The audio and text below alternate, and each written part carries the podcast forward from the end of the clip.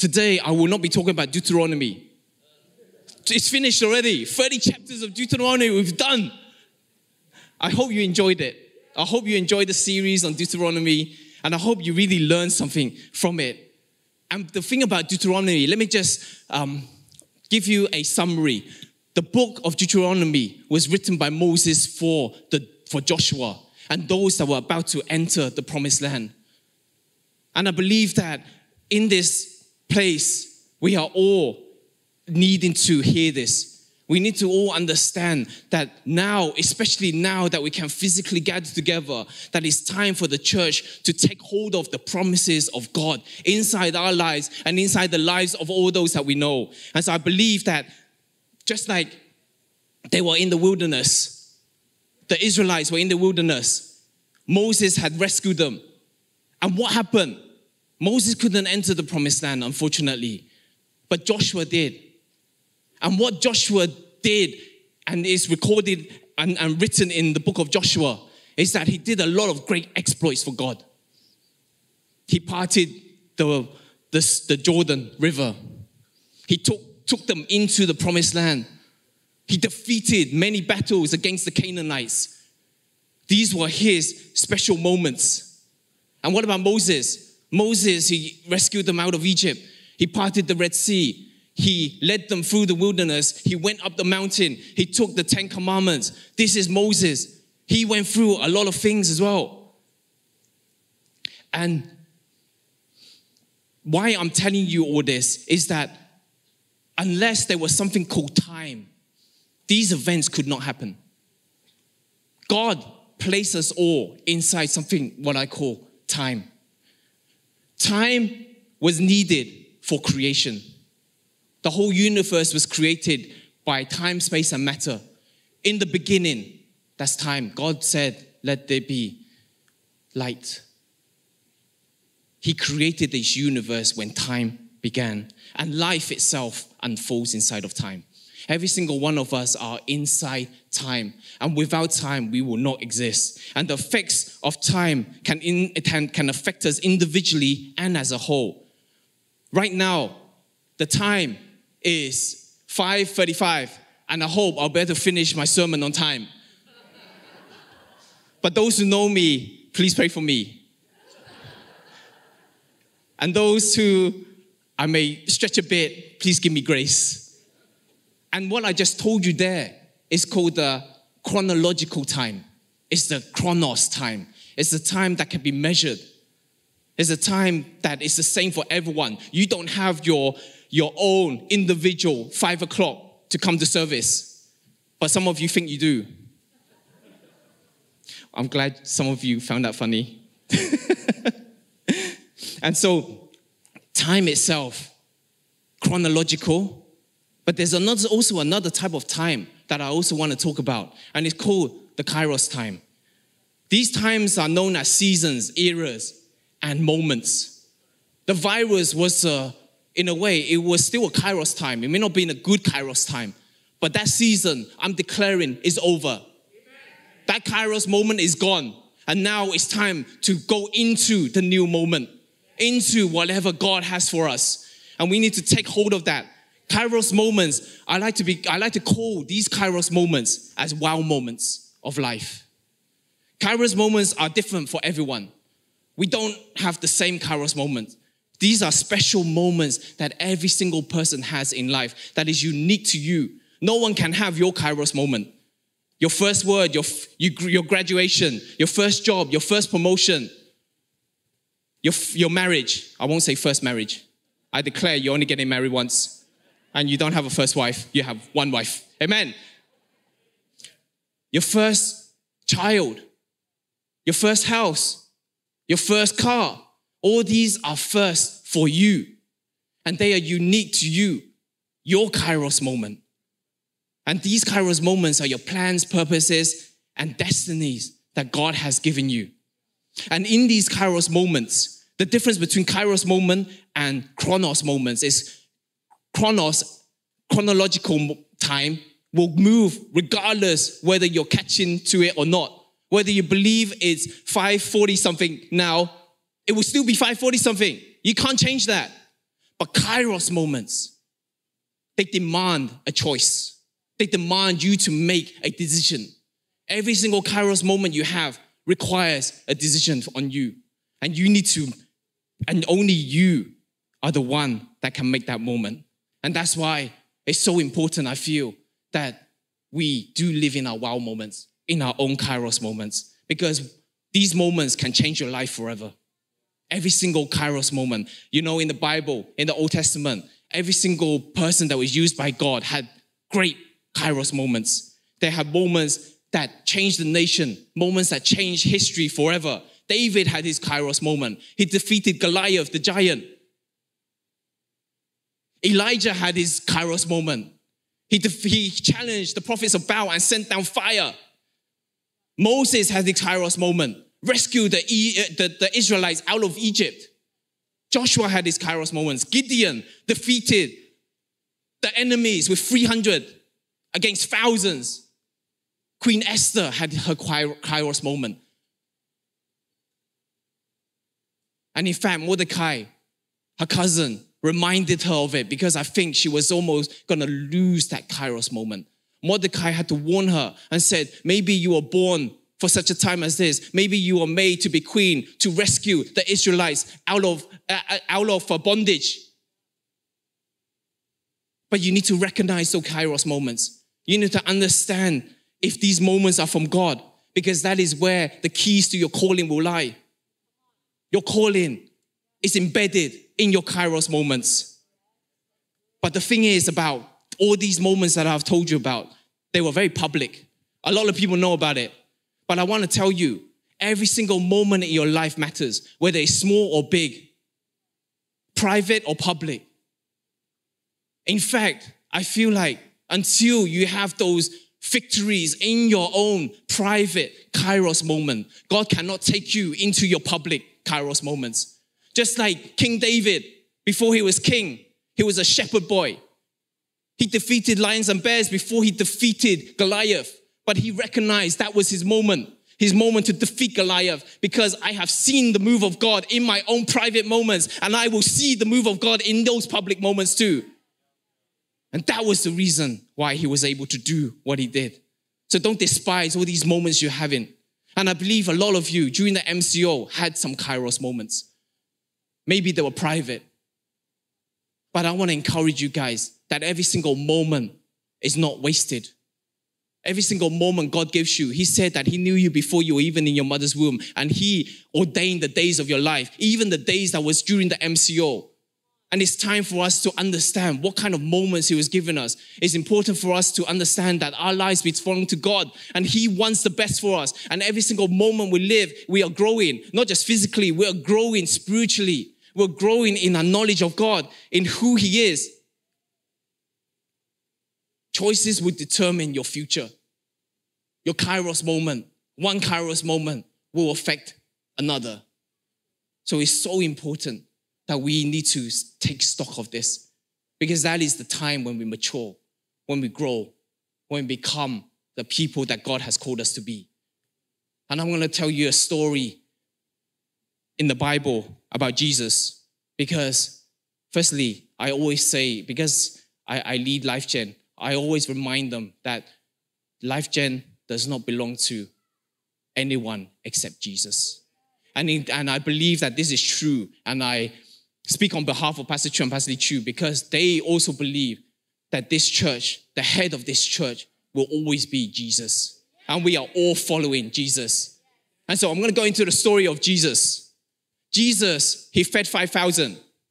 And what happened was, after they fed five thousand, it was already late. And Jesus seemed to be in a hurry to tell the disciples to go to the other side of Capernaum, f- through the river, through the, through the uh, lake. Lake of Galilee.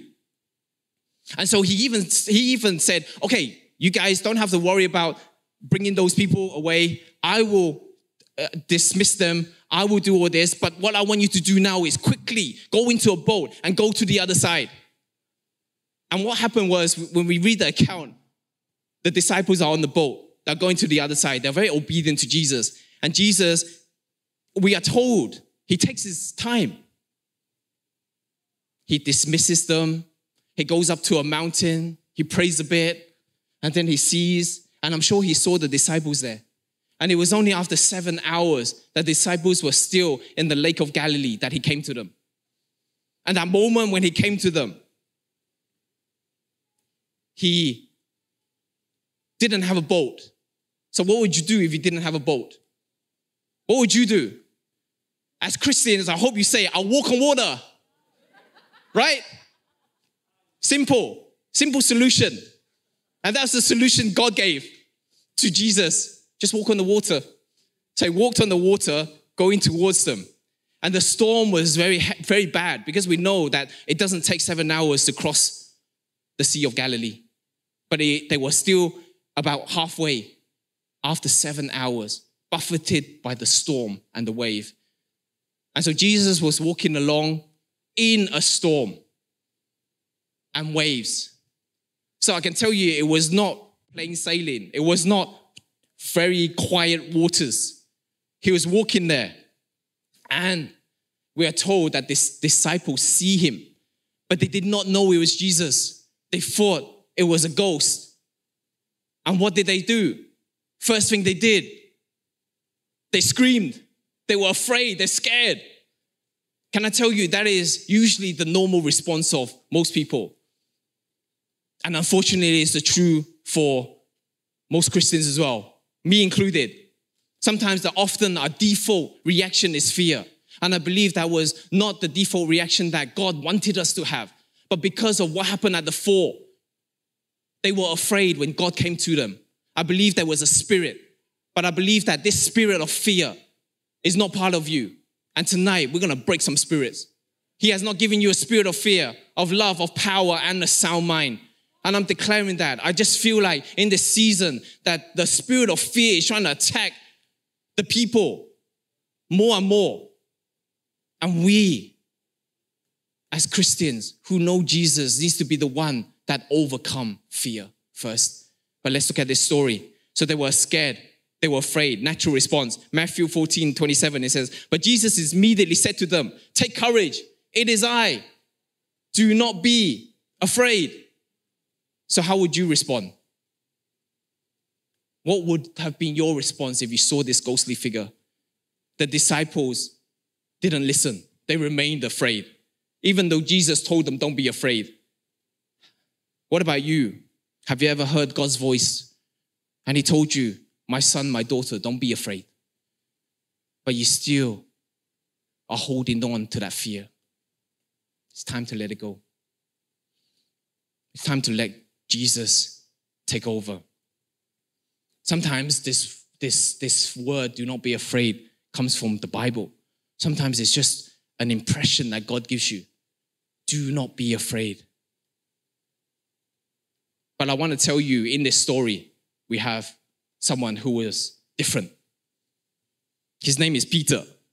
And Peter, if for those who know the behavior of all the disciples from reading the gospel, you know that Peter was the one that was very rash. A lot of people say he didn't really have a brain. He didn't really think. He, he operated from his heart. And he did in this situation as well. Peter, I would say, is someone who is very unpredictable. You won't know what he's going to do next, how he will respond. He's very impulsive. And he didn't, he didn't think before he did. In many ways, I would feel that Peter's response was ridiculous. It's foolish. It's not something that people should do. And this is what Peter said to that, to seeing that ghostly figure in Matthew fourteen twenty-eight. Lord, if it is you, Peter replied, tell me to come to you on the water. The story of Peter helps us to understand how to live in our wow moments, living in our Kairos moments. I found there are four S of living in your wow moments, because I like when Pastor does the S's, so I'm, I'm attempting it. So hopefully the S's will stick. Amen. So the first one is situation. Let Jesus in your situation. When Peter realized it could be Jesus, He said, if it is you, tell me to come. He invited Jesus into that situation. Peter's response to Jesus is very unusual. It's not the normal thing because he wasn't even sure. But it's one thing seeing Jesus walking on water and saying, wow, Jesus, you're amazing. It's another thing to say, tell me to come to you. I think nine out of ten of us would not say that. We'll say, Jesus, help me on the boat. Come to me. Not, let me come to you. But he asked Jesus into the situation. And he wasn't even sure whether it was Jesus. And I believe it's because he was so excited to see Jesus. He didn't think. He was so enthusiastic to come into the presence of God that he didn't think. He just said, he didn't even think that there was a storm. He didn't even remember he was on a boat, buffeted by the waves. He just saw, oh, it's Jesus? Tell me to come to you, my, my, my Lord, Jesus. That's what he did. And can I say that? That was a moment that was very unsure. And if you look at that scripture, it says, if it is you. Sometimes our wow moments happen in our iffy moments. What is the iffy moment? It's not one hundred percent certain. Iffy moments have doubt and it has uncertainty. Iffy moments are what the world knows, by the way. There is this saying, not, not this saying, but there's this term that people use, a new word. It's called F U D. F U D. Fear, uncertainty, and doubt. It's going across the world. So it was there in Peter's time, and it is still here now. There is fear, uncertainty, and doubt. But Peter didn't say, give me another sign. How many of us, when we feel like God told us, but we still ask for another sign? He didn't say that. Instead, he said, if it is you, tell me to come. Peter didn't ask for another sign. Instead, he asked Jesus for an instruction. He engaged with Jesus. He said, let me come to you. He was hungry. He wanted God. He wanted Jesus in that situation. And so what did Peter do? Let's go to Matthew fourteen twenty-nine b. Then Peter got down out of the boat, walked on the water, and came towards Jesus. One word was enough for Peter to walk out of the boat. One word was enough for Peter to walk on water. One word was enough for Peter to have his Kairos moment, the wow moment, W O W, the walking on water moment. I hope you remember it from now on. Next time you're in a storm, let your first response is, wow, I'll walk on water, man. Amen. Peter had his wow moment instead of what I call a woe moment. Woe is me. What is a woe moment?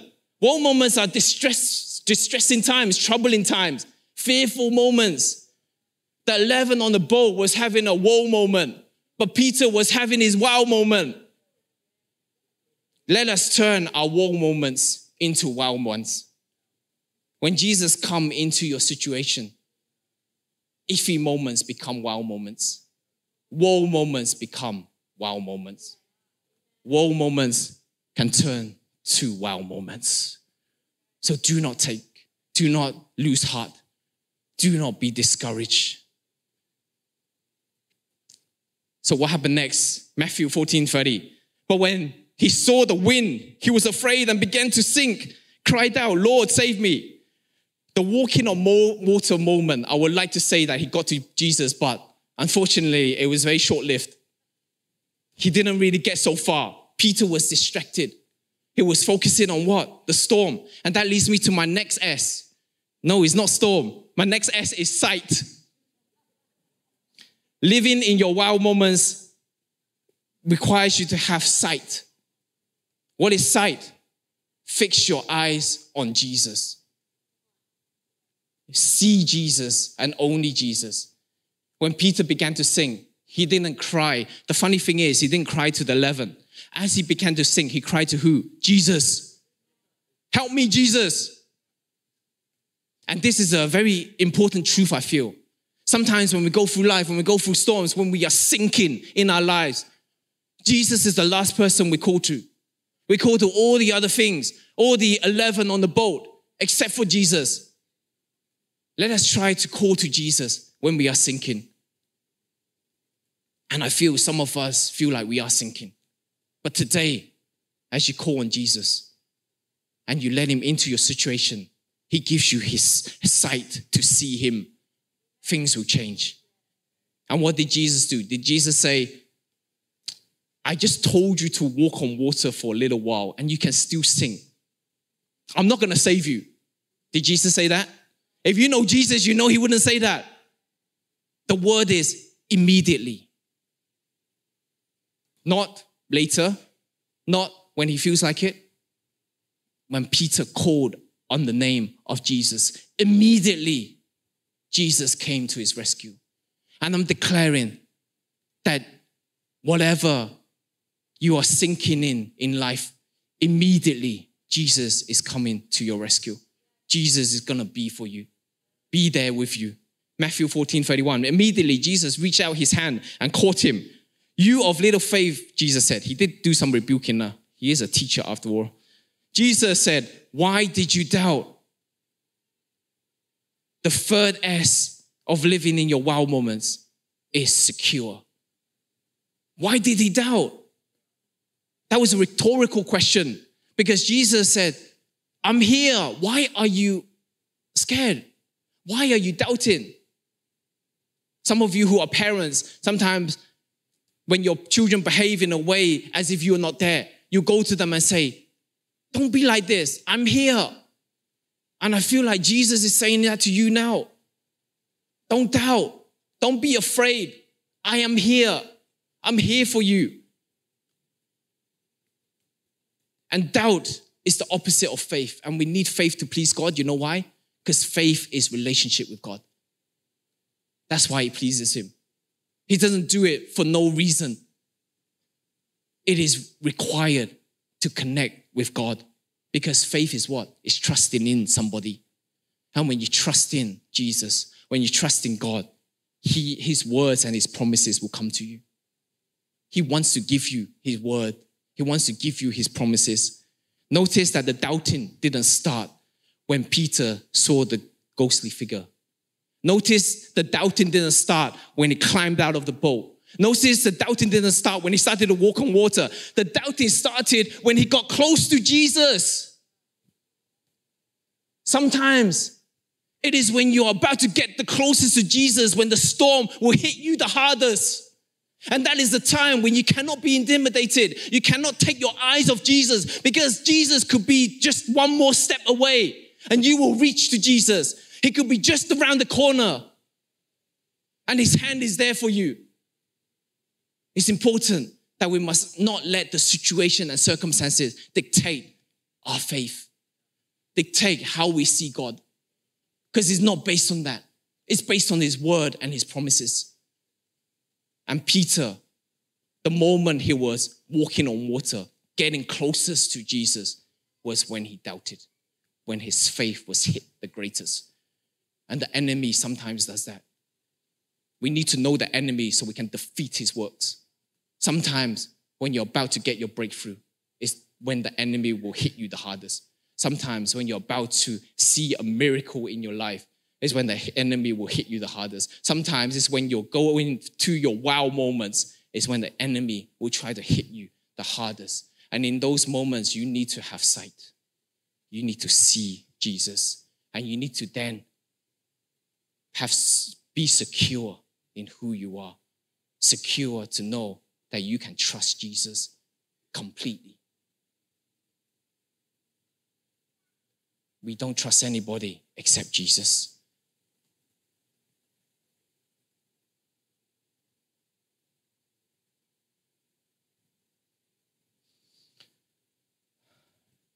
And now I'm going to go back to Peter as he was sinking. It seems like he failed, right? Seems like he couldn't get to Jesus. But can I say one thing? At least he tried. At least a little faith to step out of the boat, although he got rebuked. Sometimes it's not a bad thing when God rebukes you. It means you're getting further than the eleven. The eleven disciples remained on the boat. Peter was special. And that is my fourth S of living in your wow moment, is the word special. Special means be the exception to the rule. Who was the majority? eleven to one. eleven disciples on the boat. Peter, the only one. Peter was the odd one out. Peter was the exception. Be the exception, not the rule. This is a legal term. It means to be and the exception and not the rule means it's not the norm. It's not the natural thing to do. It's not the usual thing. It's not the common thing. Wow moment happens to the special, not the normal. Wow moments happen to the exceptional. That's why they are exceptional. They stand out. God wants to use people that are exceptional. Peter was not the common opinion, not the worldly opinion, not the things that you normally would do, usually do. Only Peter got out of the boat. Only Peter walked on water. Only Peter had the faith, even though it was little. But it was enough to get him out of the boat. The rest remained on the boat. You see, oftentimes in life, and when I'm saying this, I'm saying this for myself as well. When things seem to be unfamiliar to us, things seem to be a bit unsure, F U D, fear, uncertainty, and doubt. When we have that, sometimes when those things happen, we do not do anything. And sometimes we f- use an excuse that we are waiting. I want to say, when you're waiting on God, you don't wait passively. You wait with attention. That's why a waiter is not only doing his job when he's setting the table in a fine dining restaurant. The waiter is doing his job at the side, standing there, full attention on the customer. And I believe that that is what we need to do in this forty days of prayer and fasting. We need to wait upon God, not in a passive way, but in a way where we are wanting more of Jesus, wanting more of God. Fasting and praying is not about you. It's about your connection with Jesus. And that is what it's about. And I know that this church is a praying church and it's a fasting church. And I know that because of that, we are going to hear that word come so much clearer, so much easier because of that. But oftentimes we say, I'm going to wait. And in the negative sense, sometimes could it be we say this because we want to see if someone else is going to do it instead. If someone else is going to do it, then I'll follow. But what if God wanted you to be the first one to do it? What if that was your wow moment? Who else defeated Goliath? If David didn't do it, who would do it? Every single one of you have wow moments in life. Don't wait for the next person to do it. Maybe it's, it's requiring you to do it first so that other people will follow. Maybe you are supposed to be the solution to the situation. You see, we were all born to be a solution, not a problem. And every time God wanted to rescue the Israelites, a baby will pop out. Because God works his miracle and his rescue plan through people. You are a solution to someone's problem. Amen. And going back to the majority, don't base your decision on the majority. The majority may not be right. eleven to one. It is dependent on who said it. Did God say it? Joshua and Caleb, twelve spies. Joshua and Caleb was the only two who said, let's take hold of the promised land. The ten, majority said, no, it's too hard. Just like Joshua and Caleb, Peter was the exception. He was exceptional. he was the minority. And every single time you live your wow moment, can I say, you are exceptional. Every single one of us is special. None of us are forgotten. None of us are useless. None of us were created for no reason. You have a purpose, a plan. And God always tries to remind us that. The minority. Peter versus eleven disciples. God may direct you to do things that no one else is able to do. You are the solution. And if God said it, then the impossible becomes possible. God told Joshua and Caleb to take the Promised Land. Jesus told Peter to come. What is that? It's words. It's a voice that we hear. And listening to the wrong voice can stop you from being special, from being exceptional. Many voices that we must not listen to is important. When Jesus said, my sheep will recognize my voice, he didn't say all the other voices will be shut down. He just said, they will recognize my voice. That means there are other voices that is trying to be louder than the voice of God in your life. And we must not allow that. The first voice that I see in this story is the voice of the storm. What is the voice of the storm? What does it tell you? You are going nowhere.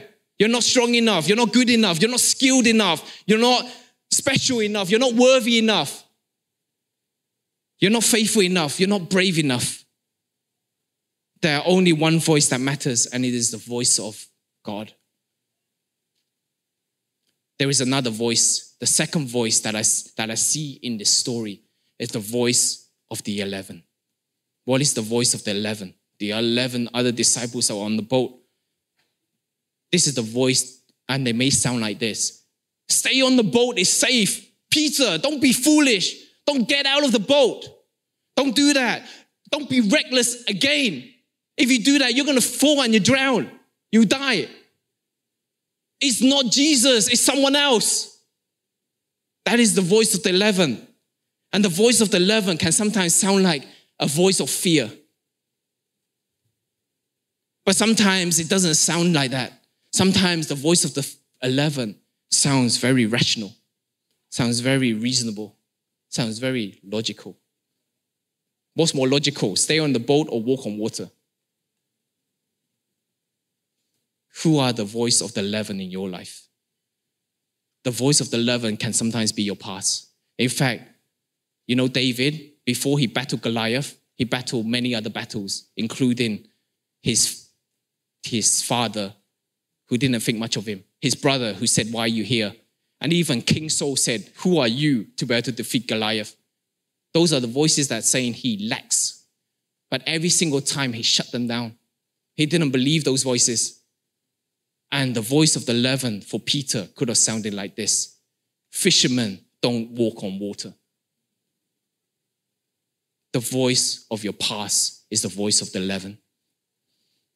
I am too old to have dreams. I'm too young to lead anyone. I'm too uneducated to be happy. I am too poor to, to, to be rich. I have made too many ex- mistakes to be loved by God. If you've been hearing that voice, it's a voice of the enemy and it's a lie. Because God loves you unconditionally. It's time to come back.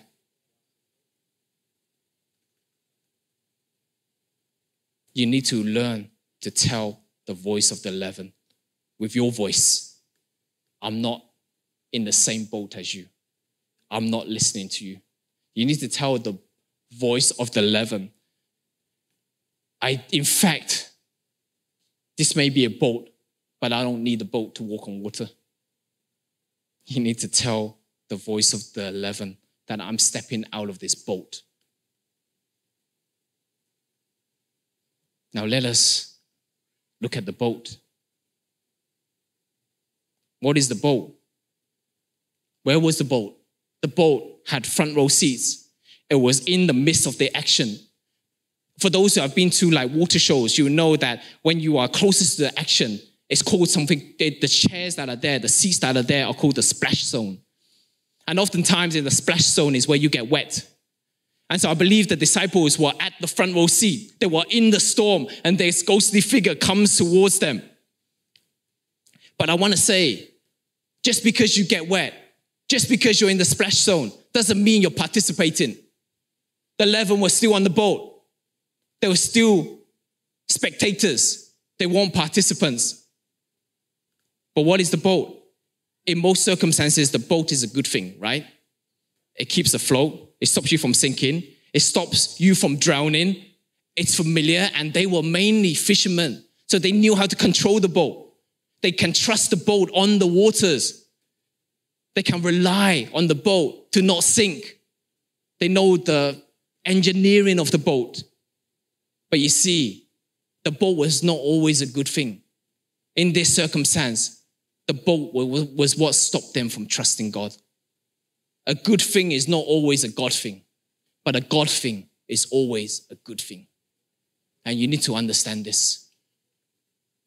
So don't look at circumstances, whether they're good or bad, but see if God is there.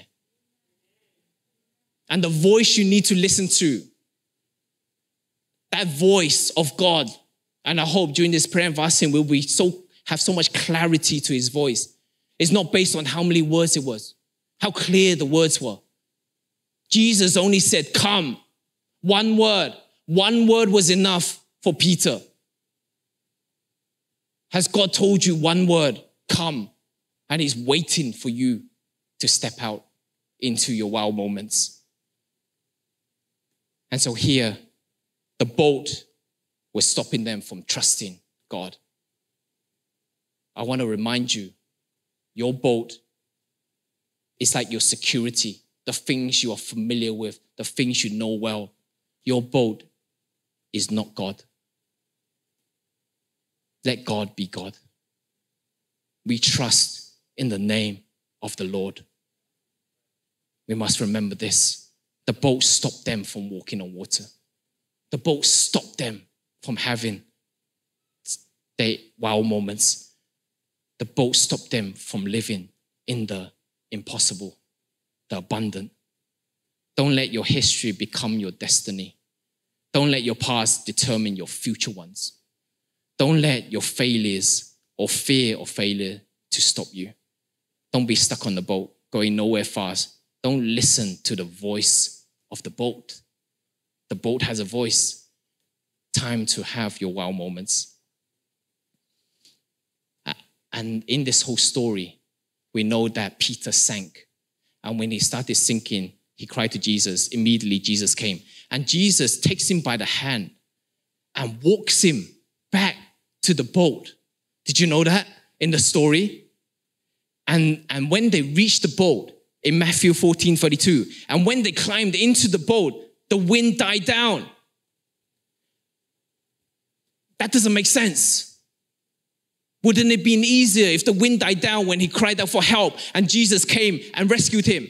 Sometimes when Jesus is in your situation and he is rescuing you, it doesn't mean the circumstances have changed. But God is there. Jesus is there. He's taking you back onto the boat. Why was the storm not stopped when Jesus reached out his hand? Why did they have to stop when they reached the boat only? I would like to suggest is because sometimes these things are a test. Unless you are tested, you won't know the authority and power that is in your hands. You won't know how powerful God is until you are tested. And if I was to grade Peter and the disciples in this test, I would give Peter fifty out of one hundred. And the disciples got what? Zero. I know for a lot of you, it's not good enough. You want one hundred out of one hundred, right? Unfortunately, in this story, no one got one hundred except Jesus. Do you want one hundred in your test? Time to live your wow moments. Live your wow moments in life.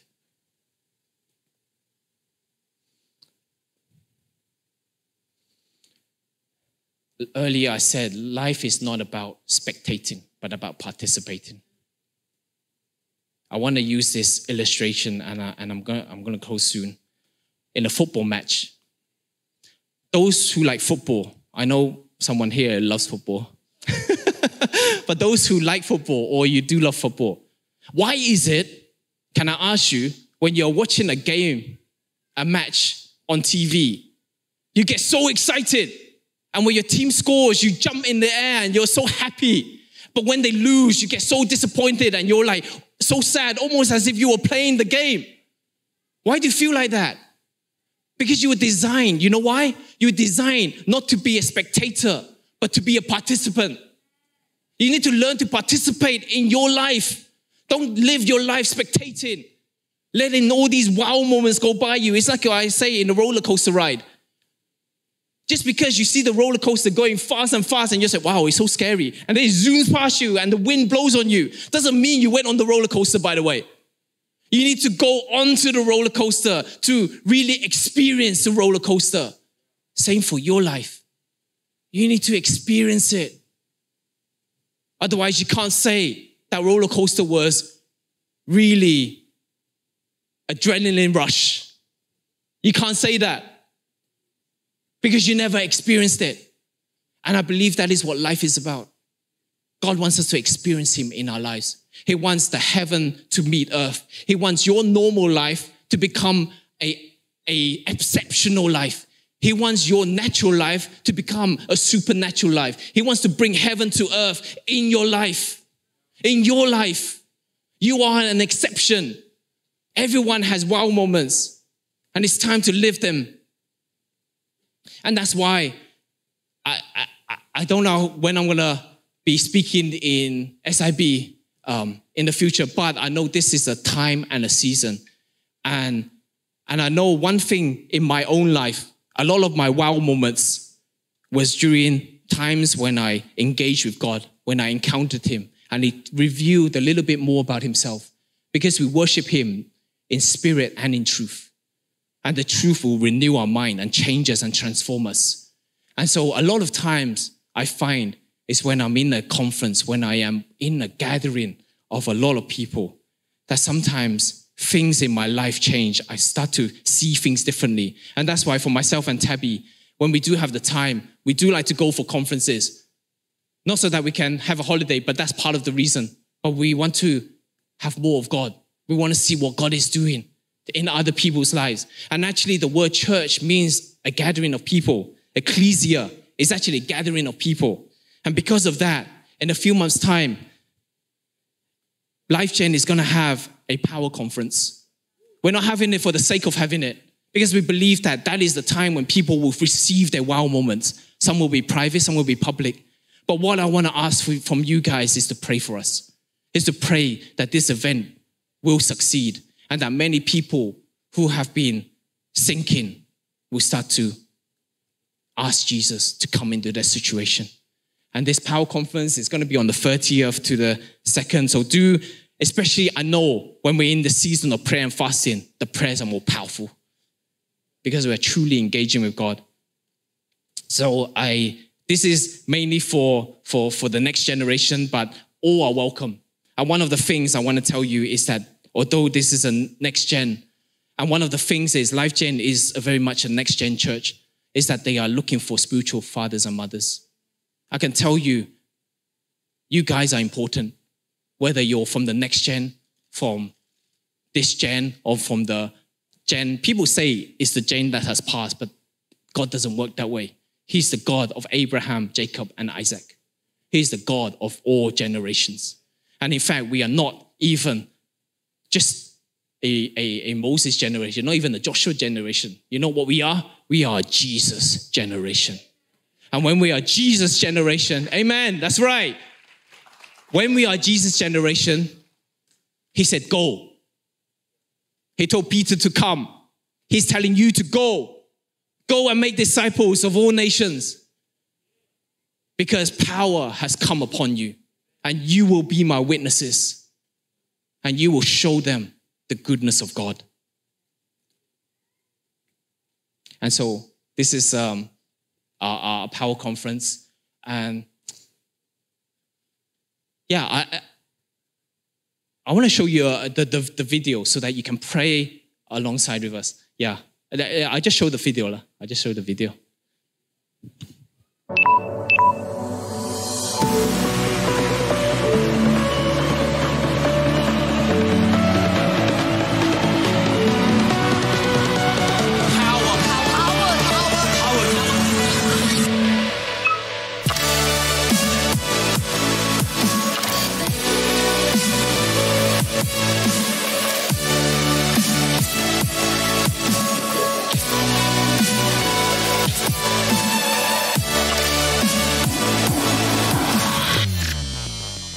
Amen. Amen. Let's give God all the glory. Awesome. Awesome. And I'm going to close now because the worship team's up. Okay, sorry. I, I sometimes, like, I, I want us to be relaxed because we're in our Father's house. And it's only when we are relaxed, that's when we can come into a greater presence of God. Enter His courts with thanksgiving. Enter His courts with praise. And his, enter his gates with praise, rather, and his courts with thanksgiving. We have so much to thank God for. So many things that God has done for us. And I feel some of us, we need to start to understand how special we are. And that God made you unique.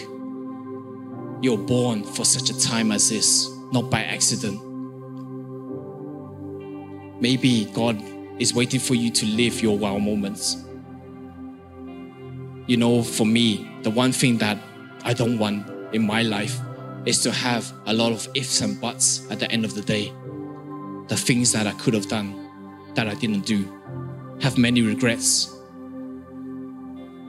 And if you have breath in your lungs, God still has a plan for your life.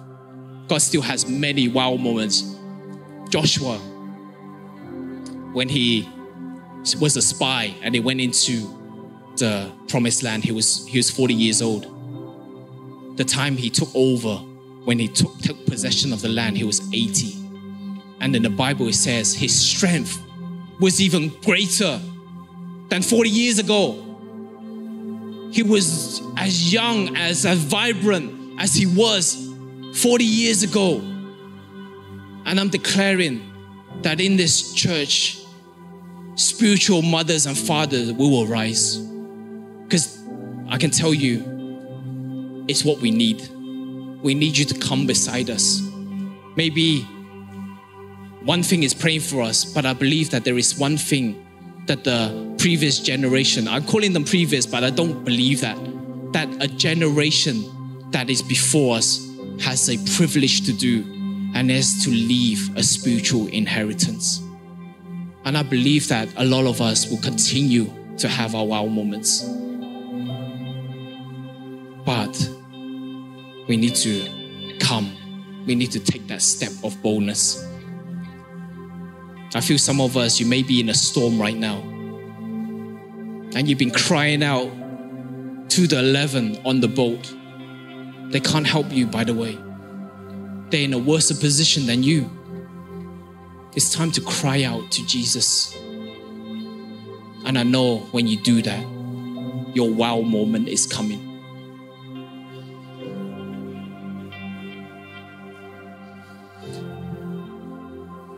In the Word of God, it says in Revelations that we overcome Him with the blood of the Lamb and the word of our testimonies.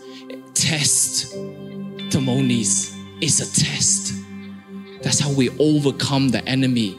Until you know you can defeat the enemy, it will always be theory. You need to walk in them, knowing that power and authority has been given to you. Time to be strong and courageous like Joshua. Time to call upon the name of Jesus.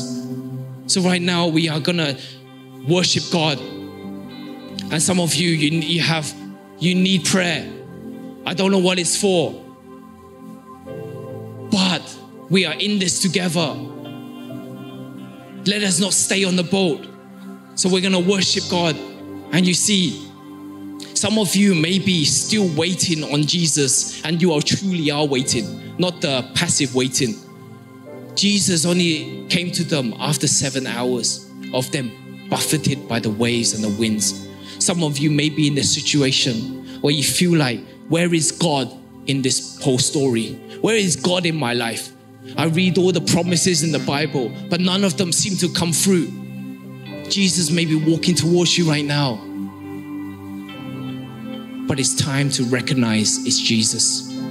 Don't be like the eleven and think it's a ghost. It is Jesus. He said, "It is I, Jesus. Do not be afraid. Do not be afraid." And so right now, as we stand and we worship God,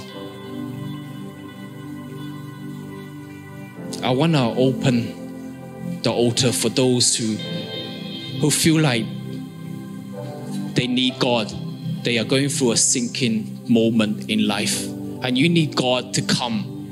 You need God to come immediately into your situation.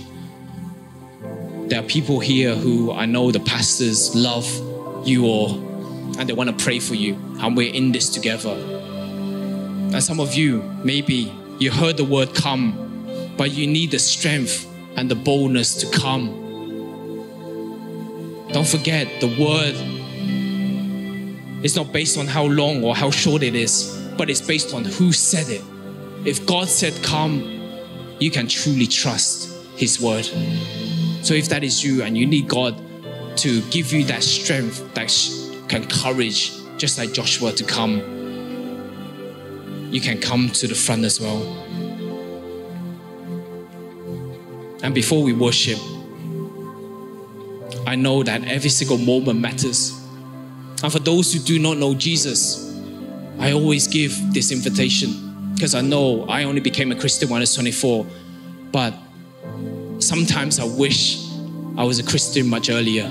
Then I would have lived my wow moments so much earlier. And if, if that is you, you've never asked Jesus into your heart, and you want to invite Him into your heart and into your life, into your situation, so that you have sight of Him, so that you can be special, called by Him.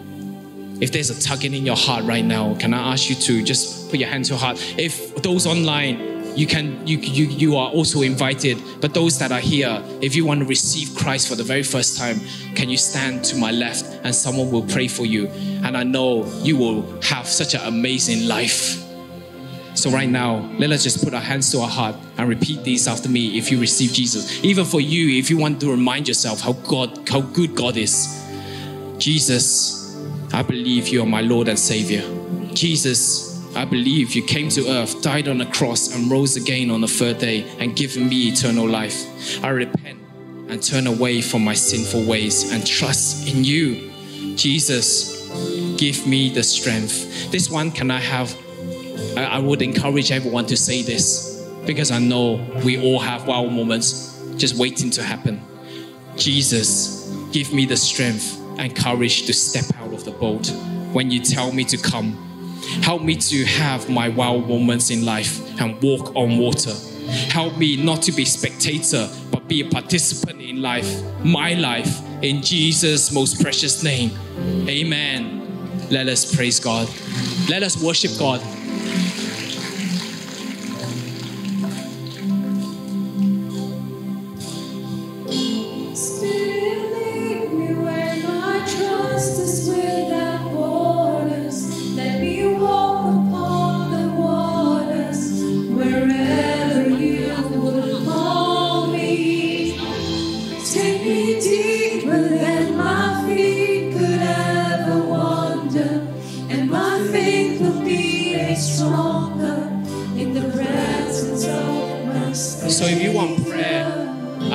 You to come up to receive prayer, because there is power when we do this together. It is time to be encouraged. So right now, if you need prayer, any type of prayer, people are here wanting to pray. This is church, this is family, this is a gathering of His people. So I invite you to come up, to come up to receive prayer. Spirit, lead. Spirit, lead me where my trust is without borders. Let me walk upon the waters wherever you would call me. Take me deeper than my feet. Hallelujah. Waters, and my faith will be stronger in the presence of my Savior. I just sense in my spirit that there is more of you here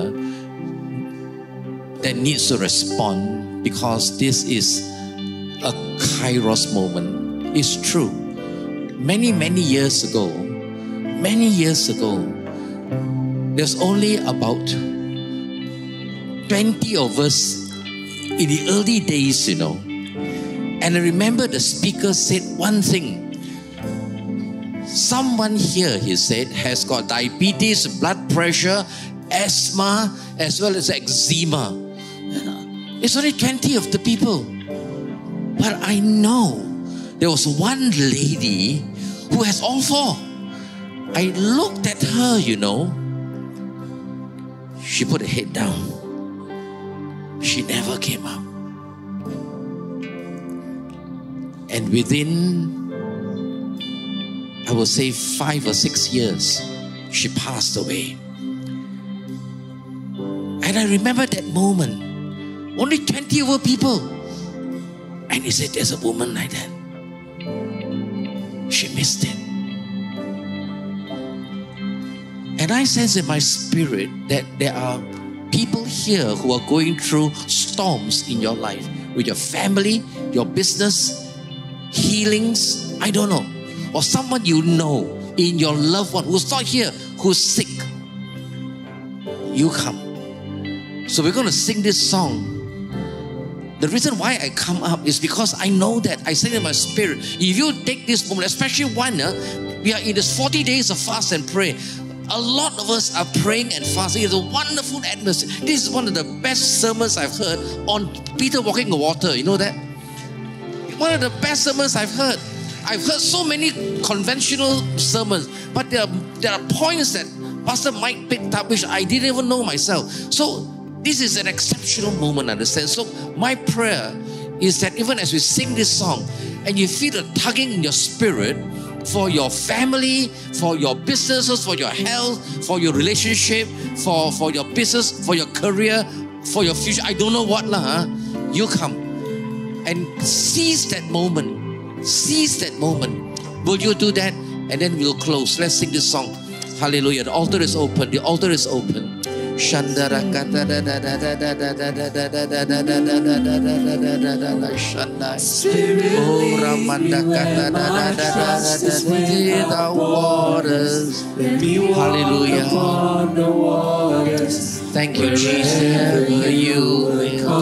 da da. Take me deeper than my feet could ever wander. Hallelujah. Thank you, Jesus. Thank you, God. In the presence of my Savior, Spirit, lead me where my trust is without borders. Let me walk upon the waters. Thank you, Lord. Thank you. Wherever you will call me. Whoa. Spirit, my feet. Thank you, Jesus. Thank you, Lord. Amen. And my feet could be made stronger in the presence of my Savior. I will call upon your name and keep my eyes. Look to Jesus, church. Look to Jesus. Look to Jesus. Look to Jesus. Don't worry about what's happening here. God is in the house. You look to Him, understand? You look to Him. Fix your eyes upon Jesus. Fix your eyes upon Jesus. Amen. Hallelujah. Oh, Ramadakata, will call upon your name. Keep my eyes above the waves. When oceans rise, my soul will rest in your embrace. I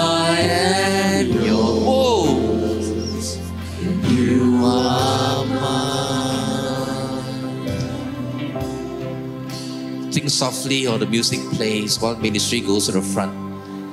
You know, just stay where you are. Just stay where you are while ministry goes to the front. I'm going to pass the stage back to Pastor Mike in a short while.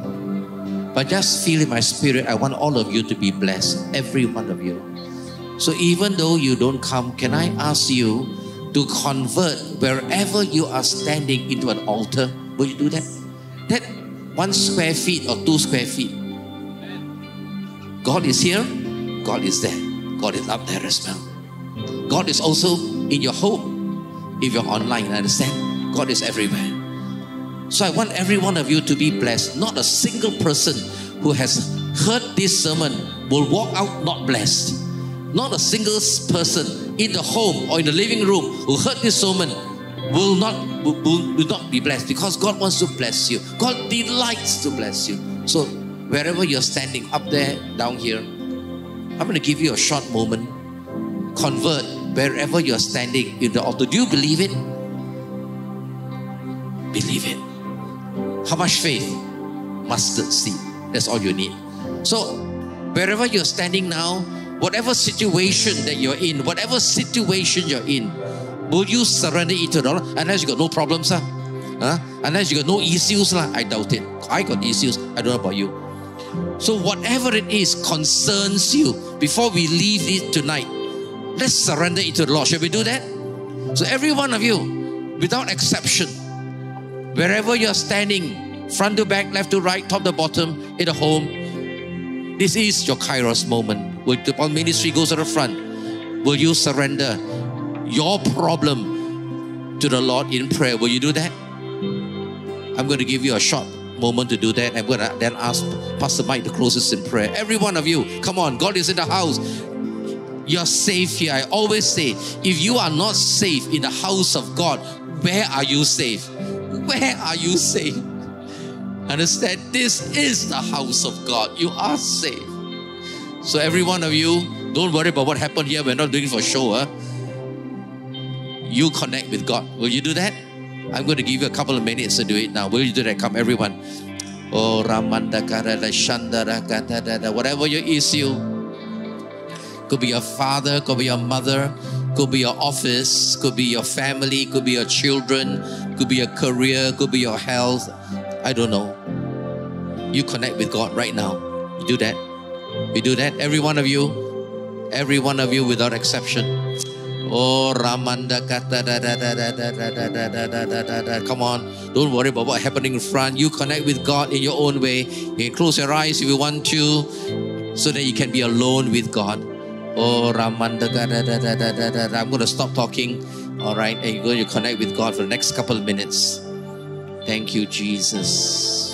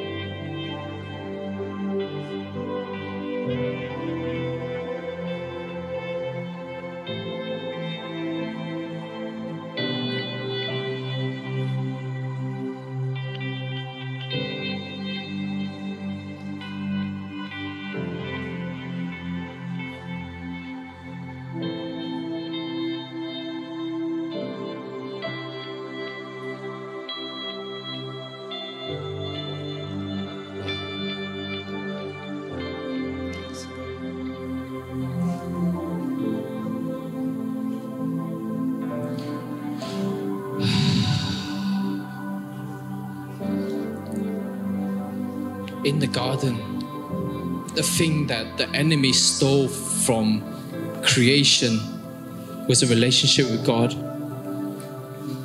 And when God came, they were naked and they were afraid. So nakedness is about shame, guilt and condemnation, and they were scared. Today, I believe that God wants to restore you, so that you do not have that feeling of fear or of shame. Today, tonight, God is going to take that away with the precious blood of Jesus. Cleanse you so that you know that you are a child of God. Amen. I feel like tonight, as I pray, I want to pray against the spirit of, of fear. Because that was the one thing that stopped them from walking on water. When Jesus said, "It is I, Jesus, do not be afraid."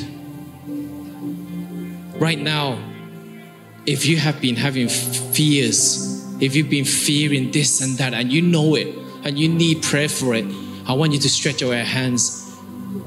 And I want to just pray against that, because that was the one thing that stopped them from receiving their wow moments in life. So right now, Holy Spirit, you take over this place. You take over this service. You take over their lives. Thank you, Lord, that you have not given us a spirit of fear. So right now, we renounce oh, fear. Yes, so yes. If you feel like you've been having oh, fear, you say to yourself, I renounce fear in my life. Fear of whatever you may, if the Holy Spirit prompts you to say it, just renounce that particular fear right now. I renounce fear. Yes. And I believe that you have given me the spirit of love, the spirit of power, and the spirit of a sound mind, self-control. Thank you, God. Right now, I declare that any works of the enemy, anything that is linked to fear, be banished, be cast out in the name of Jesus. I declare that we will truly walk in an abundant life, a life that was meant to be lived by us. I declare that none of us will lose any of the ordained days that Jesus and God had gave us from the very beginning of time.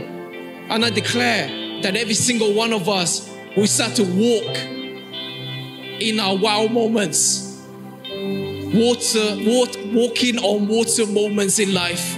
So I thank you, God. I thank you that you love us and that you have a plan and a purpose for us, plan to prosper us and to give us a hope and a future. And so today, as we are dismissed as the church, that we will be good, that we will understand that you have already said, go in his power and in his might, and you have been given the victory. So right now, I declare that we will have victories in our lives, in our workplace, in our school. Yes. Even if there are sicknesses, yes. we will have victories whoa. over them. Whoa. Because anything that can yeah, be named, whoa. Jesus' name is above every other name. And we declare that you are Lord and Savior in Jesus' most precious name. All his children say, Amen. Amen. Amen. Amen. Woo. Amen. Let's say goodbye.